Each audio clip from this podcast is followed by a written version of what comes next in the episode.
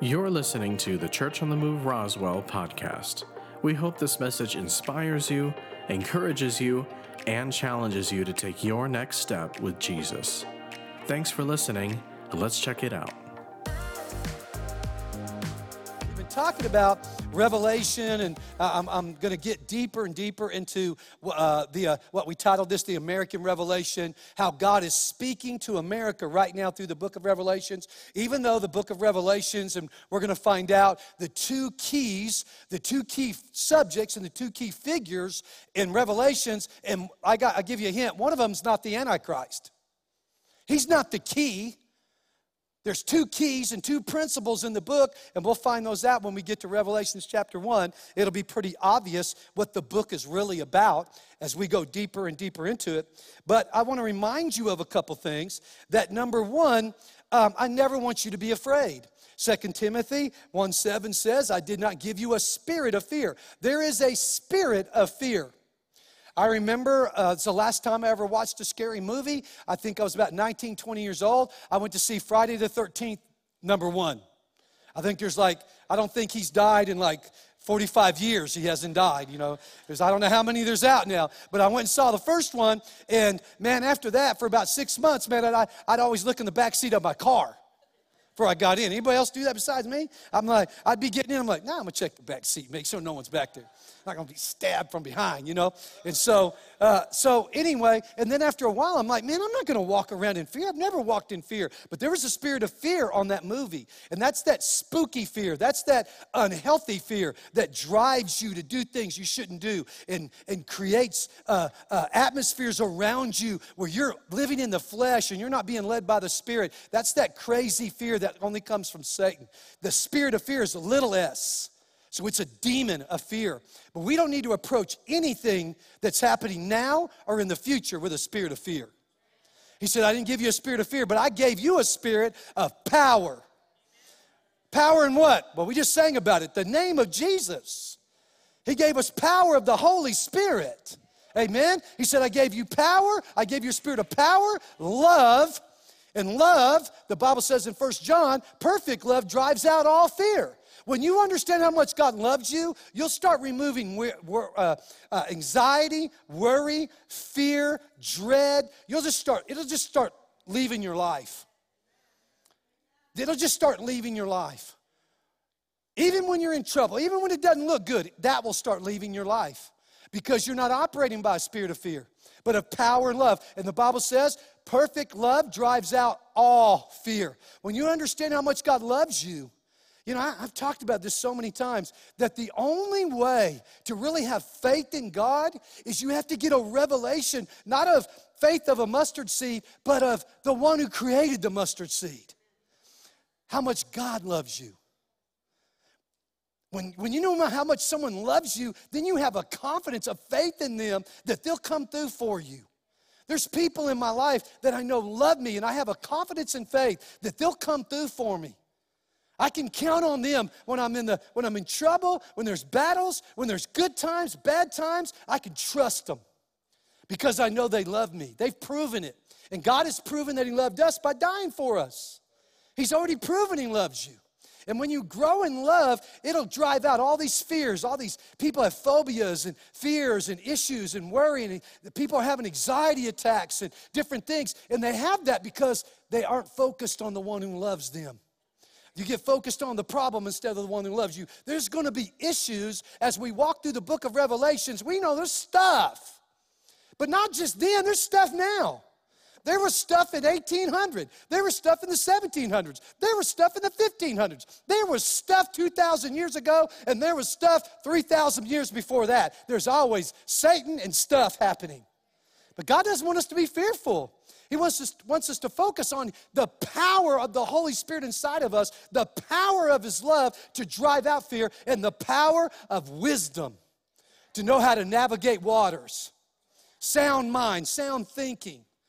And so that's what He wants us to focus on, even though we're going to talk about some really interesting things, some things that are coming. And so I've done some studying. I, I talked to uh, a pastor, a friend of mine in Tulsa, and he did a series. And but I, I read all the books where he got that series. He told me his book list, and so I've been reading those books and listening. And so, man, and I'm seeing James Caan or Jonathan Cahn and all these guys that are writing about what's coming, what's happening. I've read, I'm reading through their books and have read many of their books and listened. And man, guys, there's a principle here that they're all talking about that we need to get a hold of that we started two Sundays ago, and I just want to reiterate before we move forward. So, can you put up there Ecclesiastes 1 9? Thank you. That which has been is what will be, that which is done is what will be done, and there is nothing new under the sun. We know that God is saying, we talked about this a couple weeks ago, that what happened in Genesis is, is a foreshadowing, a type, a thing that's coming in Revelations, and that these two books are connected. Go to Ecclesiastes 7 8, and then we're going to move on to a new scripture that confirms it. it. says, The end of a thing is better than its beginning. We know that how God began in paradise, He began in paradise, but Satan was in paradise. Satan was in paradise. But we're going to end in heaven. Guess what? Satan's not in heaven. So, how God begins, He always ends better. What did we learn a couple Sundays ago? God always has a.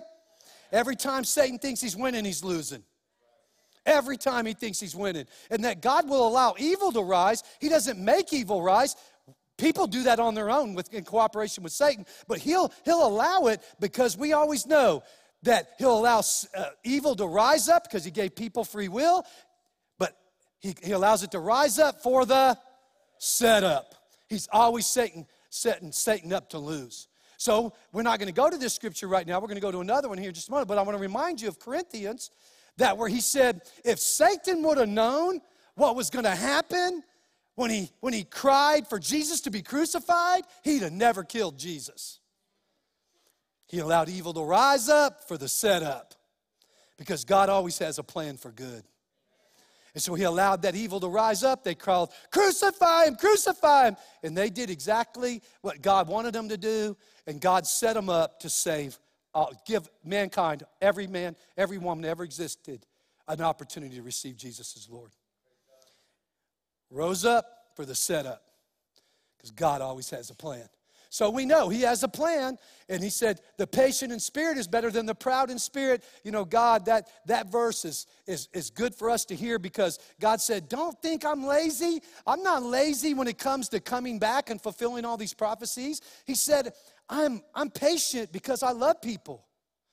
How many of you are grateful God was patient? He didn't come back before you were saved. I'm so grateful He didn't come back when I was 15. I'd have gone to hell. So we need to be grateful that God is patient because, man, a bunch of us would not have made it into heaven.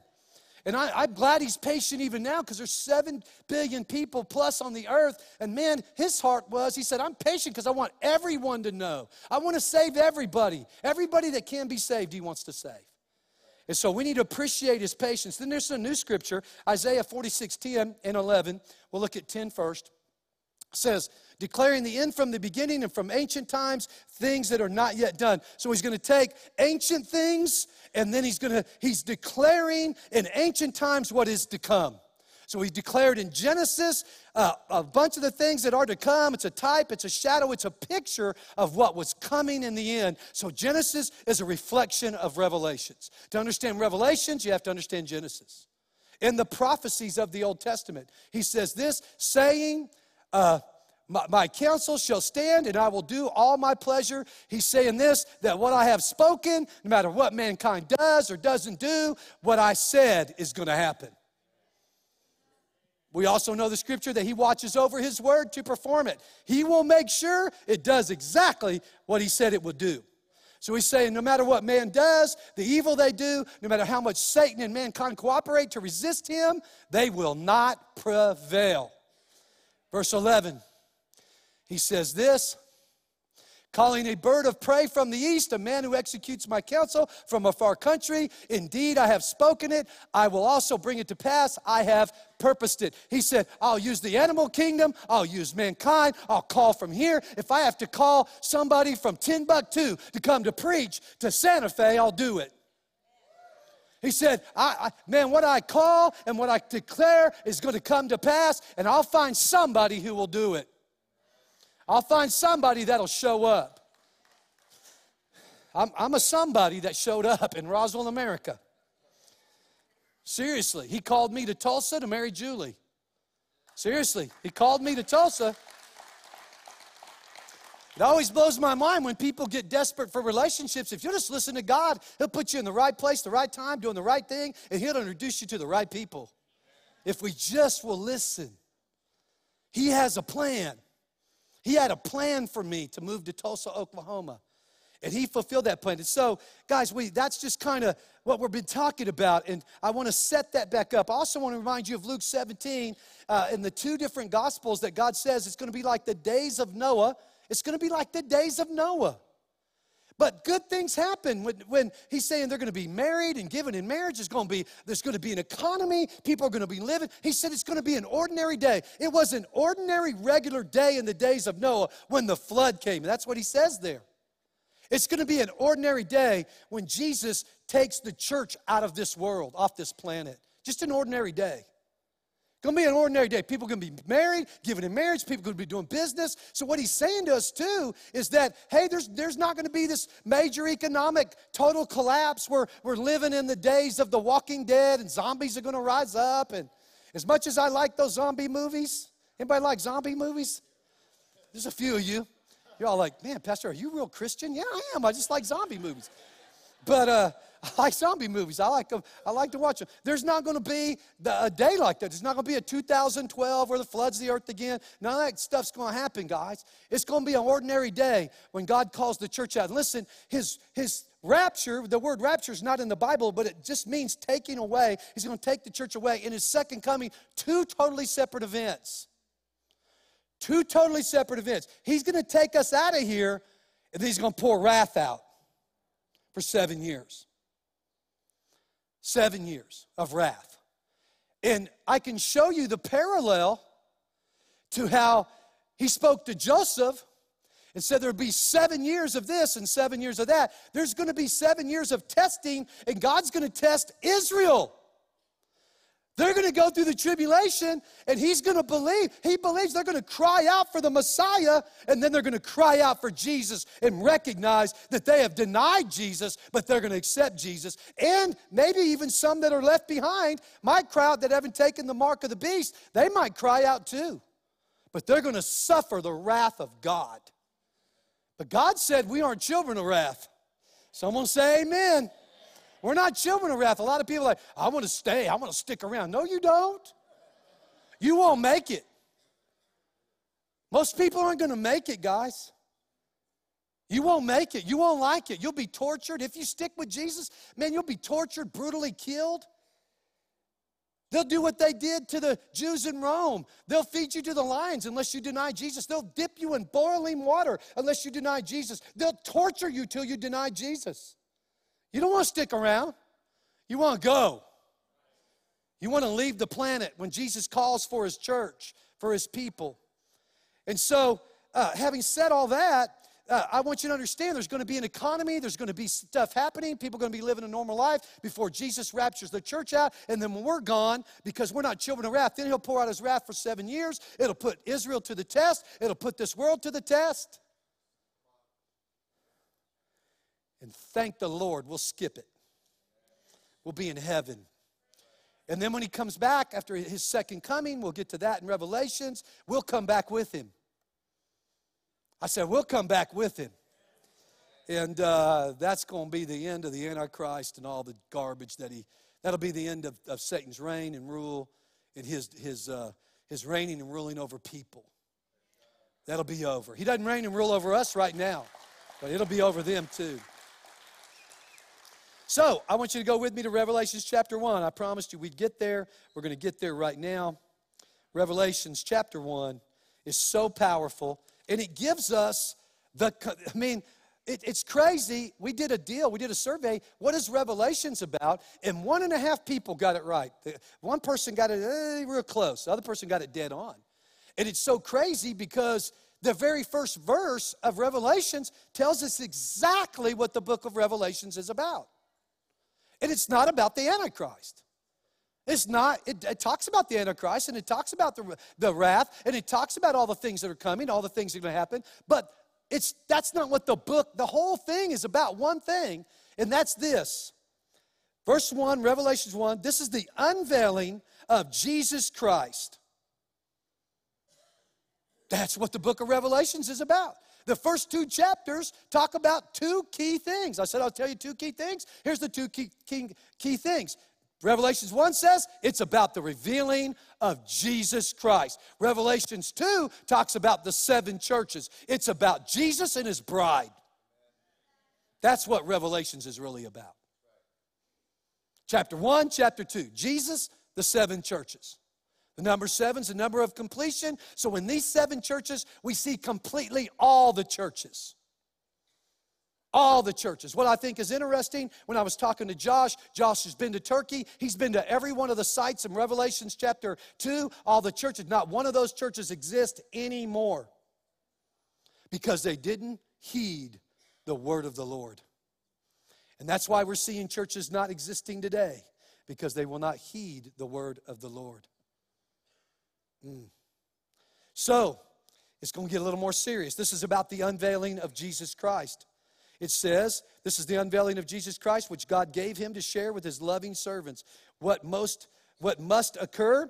Swiftly he signified it by sending his angel to his loving servant John. I, John, bore witness to the word of God and the testimony of Jesus Christ. A joyous blessing rests upon the one who reads this message and upon those who hear and embrace the words of this prophecy, for the appointed time is in your hands. God's saying, there is not one book of the Bible, not Genesis, not Jeremiah, not Isaiah, not, not Ezekiel, not Matthew, Mark, Luke, and John, Galatians, Corinthians, none of them start with, there is a blessing on those who read and embrace this book.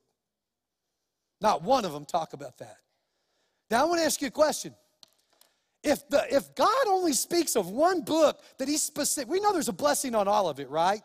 I mean, there's a blessing. But he specifically says there's a blessing on hearing and embracing this book.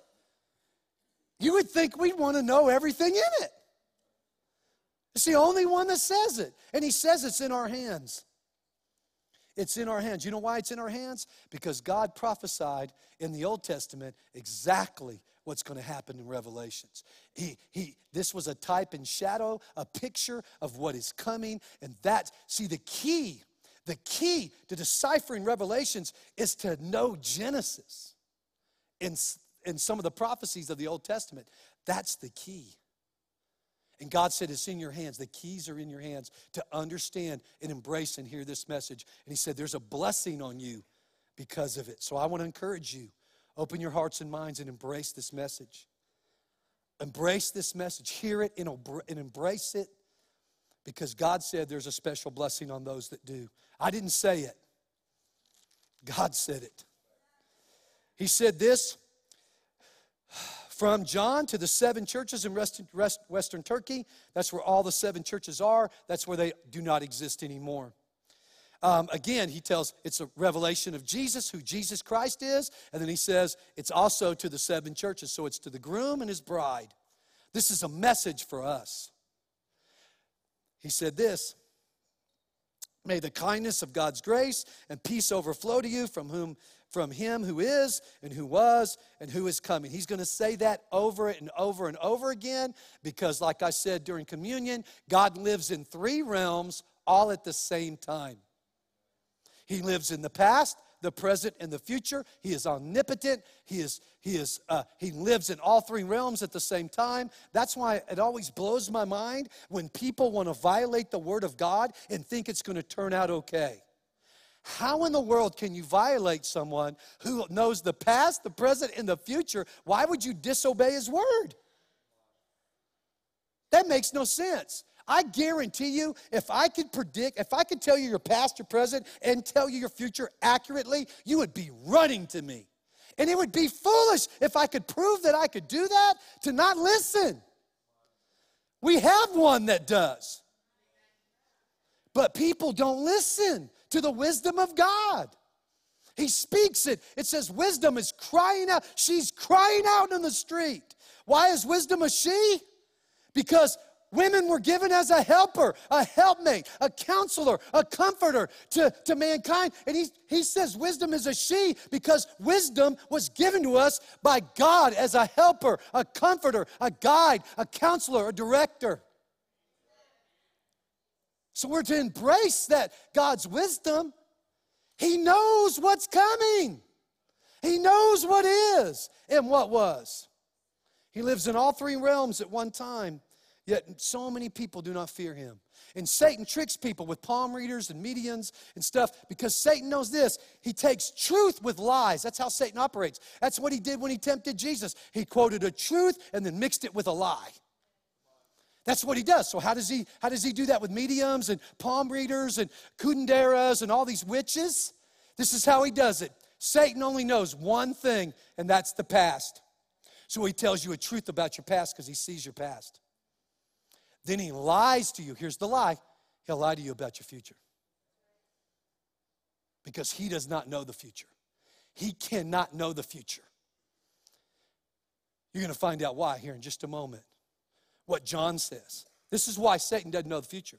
This is why he, he hollered. He had people scream, crucify him, crucify him. Or when they, the Pontius Pilate said, you want Barabbas, this murderer, or this innocent guy? And they said, give us Barabbas, crucify Jesus. Why all that took place is because Satan can't see it. And people in the world who don't know God, who have not surrendered their life, they can't see it either because it can only be seen in one realm. And that's the Holy Spirit realm. And only those who have the Holy Spirit can see and can understand what God is speaking. Mm.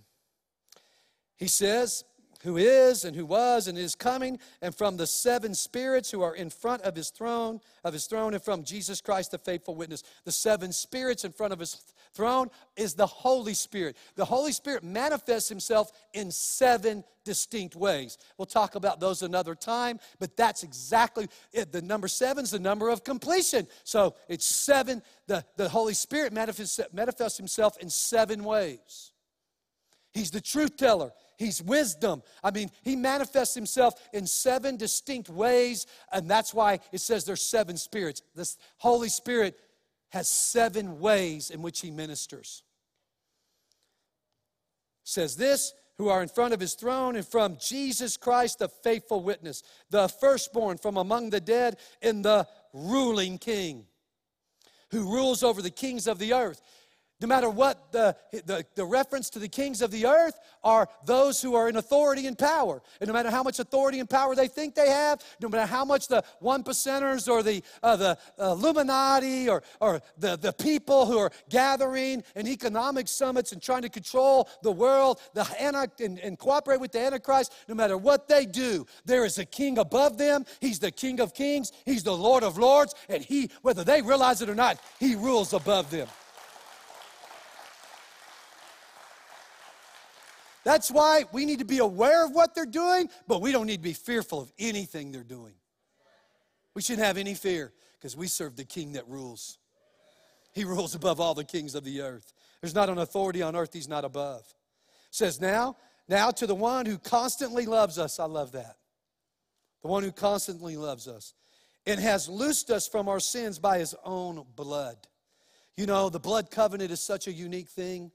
You know, the Bible says angels uh, man, they wish to understand and study what's going on between us and God because angels don't have any blood in their body. Neither did Satan or any of the demons. They have no blood. They don't understand blood covenant. They can't, they don't understand what's going on between us and God. You say, well, God doesn't have any blood. Oh, yes, He does. He came in the form of Jesus. He created a blood covenant with His very own blood. You can't have a blood covenant with a blood people unless you, you have blood.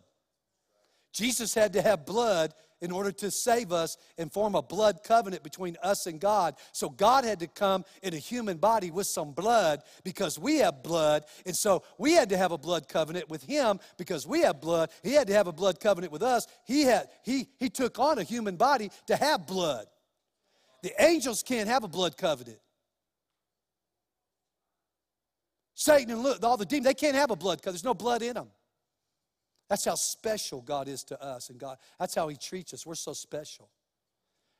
We're the only one entity that God has made a blood covenant with. A blood covenant speaks volumes. All the old tribes of the earth understood blood covenant because back in the in the days where God was not worshipped by these nations, it was it was dog eat dog, man. The strong eating the eating the, the weak, right? Whoever was stronger had the biggest army, destroyed the ones that took their stuff. Well, eventually it got to the point where these warrior nations didn't want to die, but they couldn't grow food, and the ones that grew food didn't want to die, so they needed some warrior nations, so they would make a blood covenant. They would split animals in half and, and spread them out on a path, and their blood and carcasses would lay there, and they the two leaders would walk, sometimes the whole tribes would walk through that blood and it obligated the warrior tribe to defend the, the agricultural tribe and agri, uh, obligated the agricultural tribe to feed the warrior tribe. And that obligation was in blood. That was for generations. And man, you violate that, boy, you're talking about the judgment of God coming on you. So, God, because we have blood, He gave us blood. He took on blood and He made a blood covenant with us. Except this time, we didn't have anything to offer. He offered all the blood and we walked right through it. We have a blood covenant with God. So, those who have a blood covenant with God have an obligation. And I talk about this, I don't mean to be gross or sexual in any way, but God created woman with a hymen that when they were they were given to their husband on their wedding night, that that that skin would be broken and blood would be shed, and there would be a blood covenant between husband and wife. There's only two blood covenants, that between us and God and a man and a woman. That's how it's intended to be. Say, well, I've already violated that. I, I'm, I'm not a virgin. Well, you know what? God can still honor it. If you'll get it right in your heart, let Him purify your heart, He'll purify your marriage and give you a blood covenant. He can supersede the mistakes we've made. Whew, God is so powerful. And blood covenants are not to be broken. That's why Satan, that's why he pushes sex outside of marriage so hard, because he understands the blood covenant. That's why he pushes fornication, because he understands the blood covenant. That's why he pushes adultery, homosexuality, because he understands the blood covenant. Blood covenant can only be made between a man and a woman. Not a pretend man or pretend woman, but a real man and a real woman. Only can be made. That's why God established marriage and marriage only between a man and a woman, a real man, a real woman. He established because they're the only ones that could ever be in blood covenant. Someone say amen. That's why Satan attacks it so hard. That's why he's attacking in the culture of our young people. And not just our young people, even people my age have, have, have given in to this culture of ungodliness because Satan does not want blood covenants. He understands the power of them, the obligation. God obligated himself to love us and save us and die for us. He obligated himself to, to take care of us. Someone say amen. Man, he's obligated. He obligated himself. We didn't make him, he did it. That's why you should have faith in God and not in yourself because he loves you more and has a greater obligation to take care of you than you do because we have a blood covenant. He says this now to the one who constantly loves us and has loosened us from our sins by his own blood, and to the one who has appointed us as a kingdom of priests. You know what priests did? You know what priests do? They serve. He says it appointed us as a kingdom of priests to serve his God and Father. Listen, if you call yourself a Christian, then you should have some fruit. God had to, God felt like he had an obligation to prove his love to us. Do we not have an obligation to prove our love to him? It's one thing for me to say, I love Julie. It's another thing to say, that's just lip service. It's another thing for me to prove it. Prove it by how? Being loyal, being faithful, serving, leading, providing. That's how I prove that I love her caring about what she cares about, caring about her feelings, caring about this, caring about that. That's how I prove that I love. Julie doesn't think I love her because I said it 32 years ago. No, I, I've proven that I love her. She's proven that she loves me. There's proof in it. There's what God calls fruit. So if you're really a servant of the Most High God, there should be some fruit. God don't want lip service, He wants fruit. He said, Don't just say, God bless you, do something about it. He said, Don't just say, Oh man, I see you don't have a coat and you're freezing to death, but man, I won't pray for you. He said, Yeah, that's okay, but you're better off going to get a coat and giving them a coat so they don't freeze to death. He said, There should be some fruit, some proof, some proof of love in us. He said, That's how we know each other. You know, when I met Julie, I told one of my sons this the other day. I've told several of my sons. I said, when I met her the first date, I'm like, okay, you love Jesus? Oh, yeah, I love Jesus. Okay, so I'm going to get some proof now. I want some proof. I asked her three questions Do you go to church? She said, yes. I said, what's the name of your church? She told me the name. What's your pastor's name? She told me the name of the pastor. I've talked to so many people that say, "Oh yeah, man, I go to church and I love Jesus." What church you go to? Um, you know, it's that one. It's that one, you know, kind of in the corner. I, it's over there on the east side, you know. And, and I'll say, What's your pastor's name? Oh, you know, he, he's that guy. You know, he kind of has this, and, you know, he's squinty eyed, bow legged. I don't know his name. Just so you know, my name is Troy Smotherman, so you can answer that question.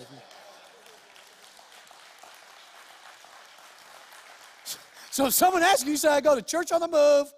And you don't even have to remember the whole name. Just say C O T M. I mean, we, we might try to make it easy for you. But she knew the name of the church, the name of her pastor. And then I asked her another question. I said, Do you tithe? Because the Bible says, where your heart is, is where your money is. I wanted to know if her heart was really with God in the body of Christ. She said, Yes, I tithe. Then I asked her the next question, the priest question Do you serve? She goes, I serve in the nurseries. Check, check, check. I checked the first box was, was she good looking? Check. That's the first box. Then I started checking the other boxes. I had to get spiritual. Got physical first, then get, no, not in a bad way, but just just physically looked at her, said, okay, that'll that'll work right there. Let me find out what else there is to her. And guys, if she'd have said no to any of those, that'd have been the last date we went on. There's got to be some proof, some fruit that you actually love God. So ask yourself, are you, a, are you, are you really in the kingdom? Because if you are, then you're a kingdom priest. You're a servant to God. You don't just serve him at church, you serve him at home, you serve him at work, you serve him when no one's looking. You serve him in your secret life, you serve him all the time. And, and God doesn't expect you to be perfect, but he does expect us to cons- be consistent. We can be consistent and not still be perfect. And when we're not perfect, He expects us to consistently run to Him, not away from Him. And face the sin, face the stuff, instead of running away from the stuff. And actually help, ask Him to help us deal with it and overcome it. I always pray this Jesus, uh, sin, sickness, and death cannot lord over me and my family in this house. Church on the move. Why? Because Jesus Christ is the Lord. He's the Lord over sin, He's the Lord over sickness, and He's the Lord over death.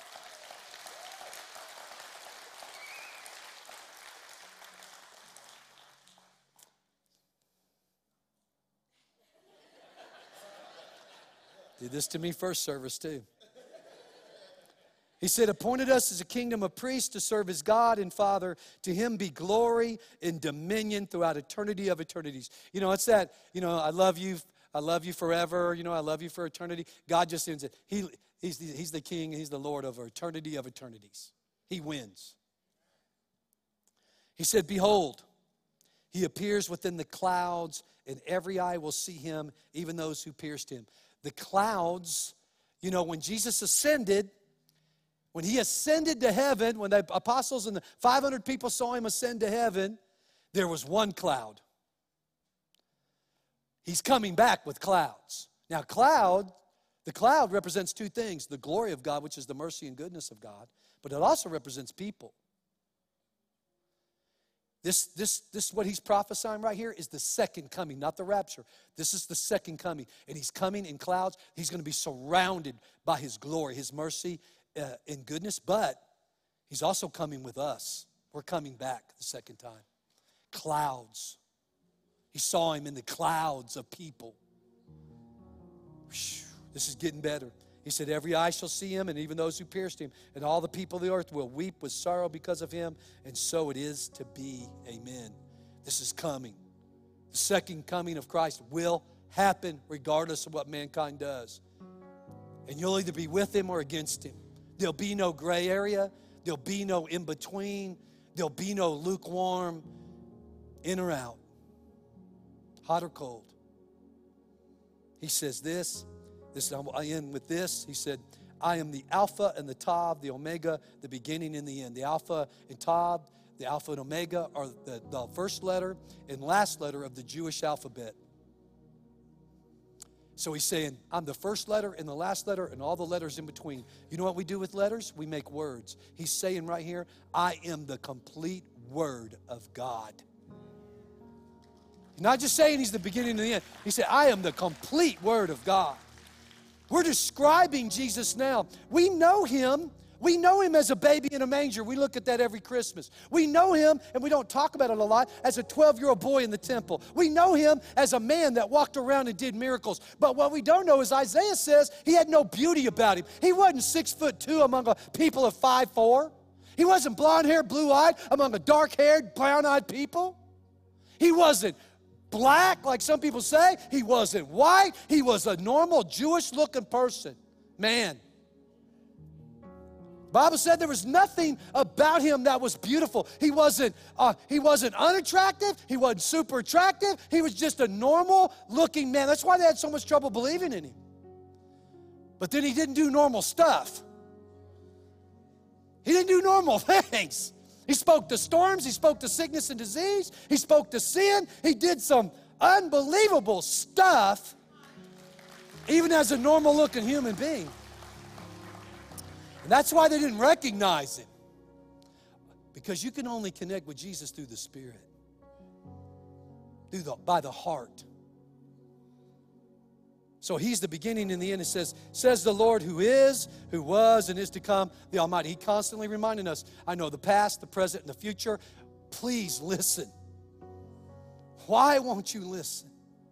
He's saying this to the American church. He's saying this to our church right here in Roswell, America. He's saying it to the church. Why won't you listen? I know the past, the present, and the future. I live in all three realms. Listen to me. Have I not proven what I said before will come to pass? He's proven it. I said he's proven it. This is the last part we're going to read. I, John, am your brother and companion in tribulation. John saying, I'm just like you guys. The kingdom and the patience that are found in Jesus.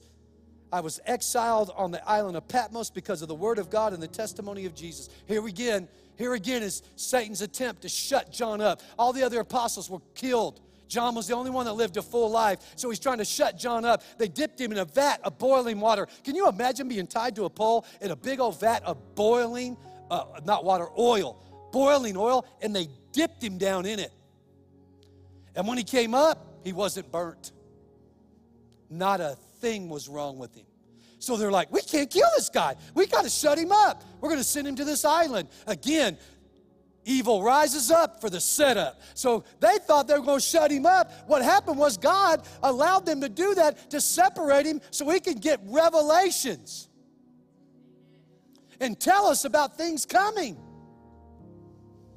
Satan always thinks he's winning and he's always losing. If you're on his side in here, let me tell you something. You'll think you're winning because sin is good for a season, but you're always losing. But if you're on God's side in here, oh, even when sin and the devil and evil and trouble looks like it's winning, oh, it's not because God has the final word. And his final word is victory. I'll give you victory. Just stick with me and I'll make you a winner. Last verse I was in the spirit realm on the Lord's day, and I heard, I heard behind me a loud voice sounding like a trumpet saying to me, Listen, we're going to pick it up from there. I'm going to talk, talk to you why he spoke from him, spoke to him from behind. Well, I'll just tell you. He was, he is, he is to come. He's tell he's speaking to John from behind. This is Jesus from behind because he's saying, I'm the one you spent time with. I'm the one that was with you. And I'm with you now because you can hear my voice. I was, I am, and then he turns John around and he says, He said, I was, I is, and I am to come. And John turns and he sees the one that's coming. I'm the past, the present, the future, all at once. Everything that happens in the book of Revelations is symbolic of something. Even him speaking to him from behind. But I want to point this one thing out to you. I said I'd explain it. He was in the spirit realm. God is a spirit and he speaks to our spirit. If you don't have the Holy Spirit, you're not hearing him. Because the Holy Spirit makes our spirit alive, and only when you're alive can you hear. When you're dead, dead bodies don't hear. When Jesus said, Lazarus, come forth, he wasn't speaking to his body. He was speaking to Lazarus' spirit in heaven. He called it out back into his body. Because spirit speaks to spirit. If you don't have the Holy Spirit and you're not pressing into the things of God, you can't hear it. You won't hear the trumpet when he when he blasts the trumpet and calls the church out and he says one word. We're here. We will hear a trumpet. The shofar will be played. A trumpet always announces something new is coming, and he'll say one word. He'll say, Come. That's it.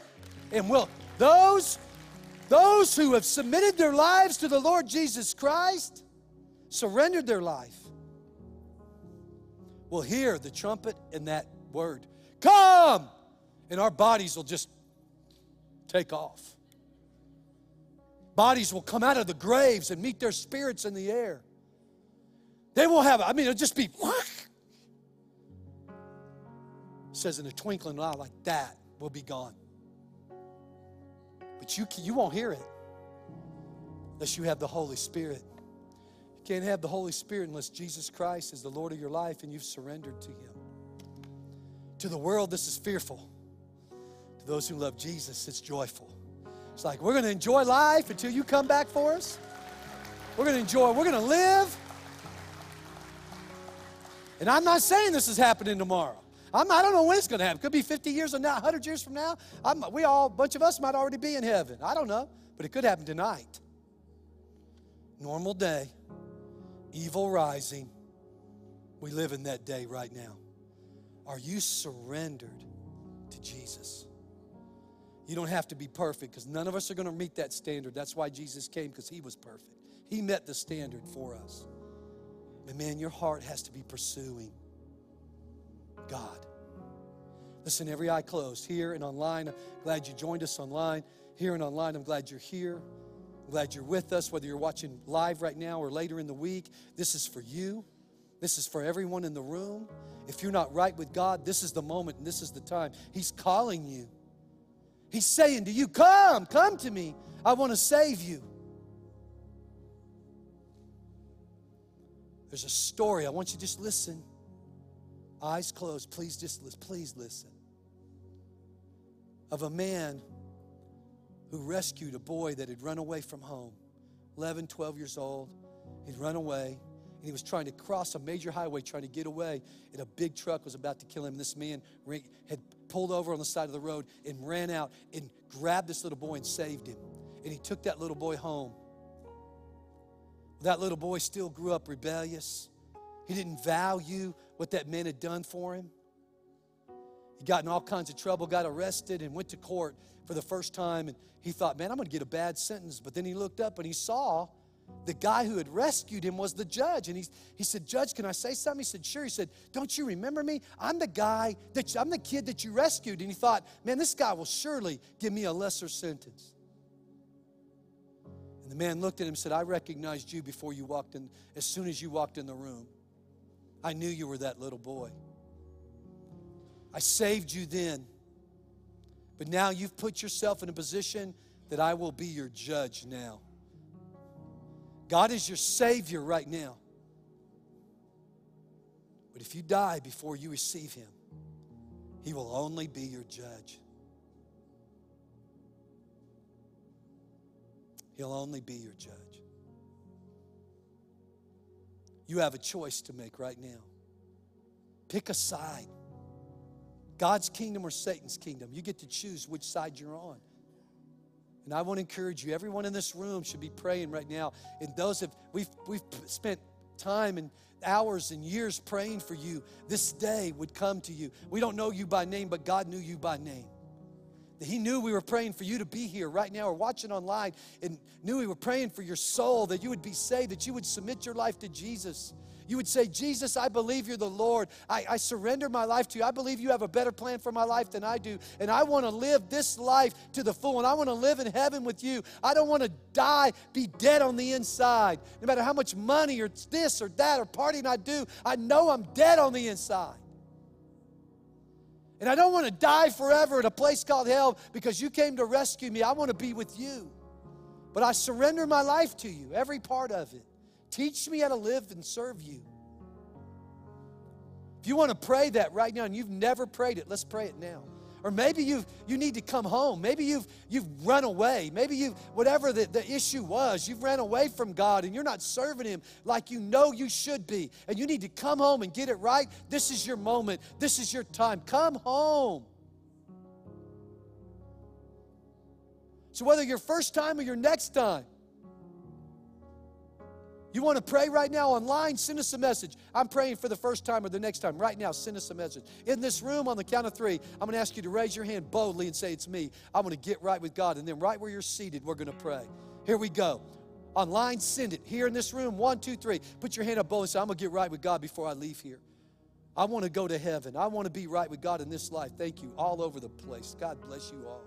Let's pray now with those in the room and those online. Let's all pray together. Say this say, God, I believe you are God and God alone. That you love us, so you sent Jesus to save our lives, to die for our sins, and you raised him from the dead. And he's alive right now. I believe that. And because I do, ask that you forgive me of all my sins. And I receive your full forgiveness. And I say to you, Jesus, my life is not my own any longer. It's yours. You are the Lord, Jesus Christ, of my life. Teach me how to live in this life and serve you, live this life to the fullest until I see you in heaven. Thank you for saving my life. In Jesus' name, so be it. Amen. Come on, let's let's end how we started, celebrating the goodness of God. Thanks for listening today.